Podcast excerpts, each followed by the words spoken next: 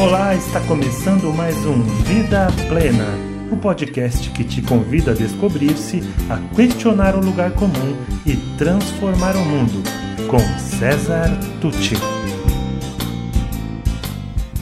Olá, vamos continuar nossa conversa sobre o namoro nessa semana dos namorados, analisada aí sob o ponto de vista do PERMA, esse elemento importantíssimo, esse pilar da psicologia positiva. Nós já falamos sobre o P de, de, de Positive Emotions, emoções positivas, e sobre o E de Engagement ou engajamento. E hoje chegamos então ao R de Relationships, Positive Relationships ou relacionamentos positivos. Trouxe um trecho aqui também de um de um de um artigo meu. Os estudiosos da psicologia positiva definiram relacionamento positivo como um dos cinco pilares do bem-estar subjetivo, ou da felicidade, se vocês preferirem. Relacionamentos positivos enchem nossa vida de significado, dão sentido aos nossos esforços, inspiram projetos e realizações pessoais, despertam muitas emoções positivas e costumam proporcionar momentos de tanto prazer que nos fazem perder a noção do tempo, alimentando as demais dimensões do bem-estar subjetivo. Em outras palavras, relacionamentos positivos alimentam as dimensões que eu trouxe aqui antes. Relacionamentos positivos costumam nos provocar emoções positivas, emoções entre elas o amor, a grande emoção, mas também a, a esperança, a serenidade, a diversão, enfim, relacionamentos positivos nos trazem também emoções positivas e também provocam momentos é, onde a gente quer estar ali muito presente, a gente se engaja, né? Nós falamos de engajamento no vídeo anterior. Mas se existem relacionamentos positivos, então existirão também relacionamentos negativos? Que, que você acha? Bom, eu penso que relacionamentos negativos são aqueles em que, por exemplo, uma pessoa quer dominar a outra, né? ela que manda, ela que dita, você tem que seguir o que eu quero, o que muitas vezes acontece em relação aos homens, né? naquele modelo patriarcal, onde o homem que manda, o homem que diz como vai ser. Então, isso não é um relacionamento positivo, tem aí um fator negativo muito grande. Né? Outra questão, aquela quando a pessoa é muito ciumenta, aquele ciúme doentio que traz tantas emoções negativas, porque você se sente invadida ou invadido, então você sente raiva. Às vezes traz até medo, porque a pessoa se torna violenta, então você se sente ameaçado. Então isso também é um, um relacionamento negativo. Se o seu está assim, se é você o ciumento ou a ciumenta, talvez você precise tratar dessa insegurança, não esperar que o outro é, é, satisfaça suas expectativas o tempo inteiro. Ou o contrário, também, se é outra pessoa que é tão ciumenta assim, se você mudou até o jeito de sorrir por causa do ciúme dele ou dela, será que isso vai ser bom para o relacionamento de vocês? Uma outra questão também é quando a pessoa se torna excessivamente dependente do outro, sabe? Então, até quando a gente trabalha com jovens, tem um livro aqui que eu gosto muito, chama Os Sete Hábitos dos adolescentes altamente eficazes, escrito pelo Sean Covey. Ele tem um momento que ele fala assim que no namoro, às vezes alguns jovens, né, é, é, é, como se não acontecesse também com alguns adultos, colocam o outro no centro da sua vida. Então não existe mais família, prioridades, estudos, não existe nem ela mesma. A vida dela passa a ser o outro, o outro é a razão da minha existência, é ele que vai me fazer feliz, é ele que sabe, ele é quase um Deus, né? E isso não dá em coisa boa no final, né? Porque uma hora o nosso eu volta à tona e diz: pô, eu não posso depender de ninguém, nós não podemos nunca depender emocionalmente de ninguém. Né? Então, é um outro tipo de relacionamento que eu considero que é negativo.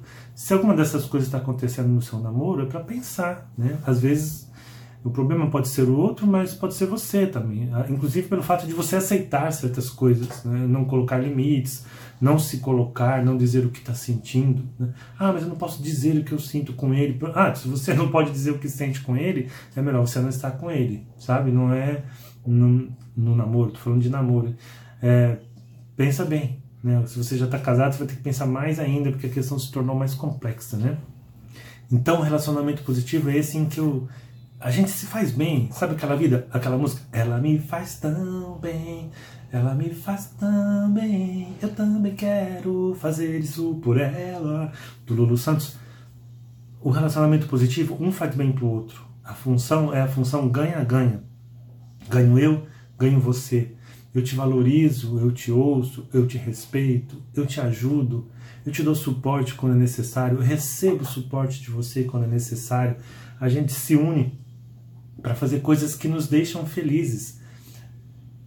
É, a gente juntos tem algo melhor do que teríamos se, se separados. Então, uma, um relacionamento positivo ele potencializa aquilo que é bom e faz surgir um outro, né, uma terceira via, digamos assim, que é a soma do que eu sou, do que você é, do que eu quero, do que você quer, dos nossos acordos, inclusive das nossas diferenças, e a gente consegue extrair daí uma síntese legal, uma coisa legal que faz bem para nós dois. E os estudiosos da psicologia positiva, quando eles falam desses pilares que nos levam ao bem-estar, à felicidade, eles dizem que se tivessem que isolar um desses pilares, emoções positivas, engajamento, relacionamento positivo, sentido e autorrealização, se tivesse que escolher só um como principal, seria os relacionamentos. Os relacionamentos são muito definidores do nosso estado de felicidade. Eles são muito importantes na nossa vida. O nosso cérebro ele, ele é social, ele evoluiu para ser social. Nós chegamos onde chegamos não por sermos os mais fortes, nós não somos os animais mais fortes. Nós chegamos aqui até onde chegamos pela nossa capacidade de cooperar, de, de, de construir coisas juntos. E no namoro também é assim. Nós iremos mais longe e seremos mais felizes em nosso namoro se nós estivermos ali um com o outro de fato, querendo somar, querendo agregar, querendo que seja bom para os dois, dois é, comprometidos com aquele relacionamento. Ainda que a gente saiba que existe eu você e o relacionamento, o nosso relacionamento. Então eu ainda serei eu, você ainda será você, mas nós constru construiremos juntos essa terceira via que é o nosso relacionamento, aquilo que é o nós, né? com respeito à minha individualidade, com respeito à sua, mas tirando aí do melhor de cada um os elementos que vão formar esse nós mais rico, né? e também sabendo lidar, lidar com a pequenez, com a vulnerabilidade, com os defeitos que todos nós temos, né? Mas aí na relação custo-benefício a soma será credora, será positiva, melhor dizendo, valerá a pena, porque o que é bom entre nós é muito melhor e muito maior do que aquelas pequenas coisas que são as nossas pequenas diferenças ou defeitos e que vale a pena a gente, apesar disso, estar juntos, porque o nosso relacionamento é um relacionamento positivo. É o que eu desejo para vocês e amanhã tem mais um vídeo.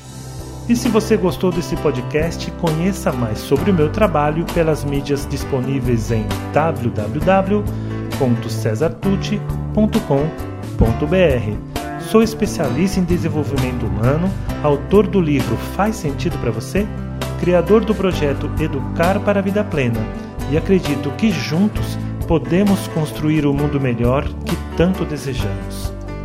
Obrigado e até mais.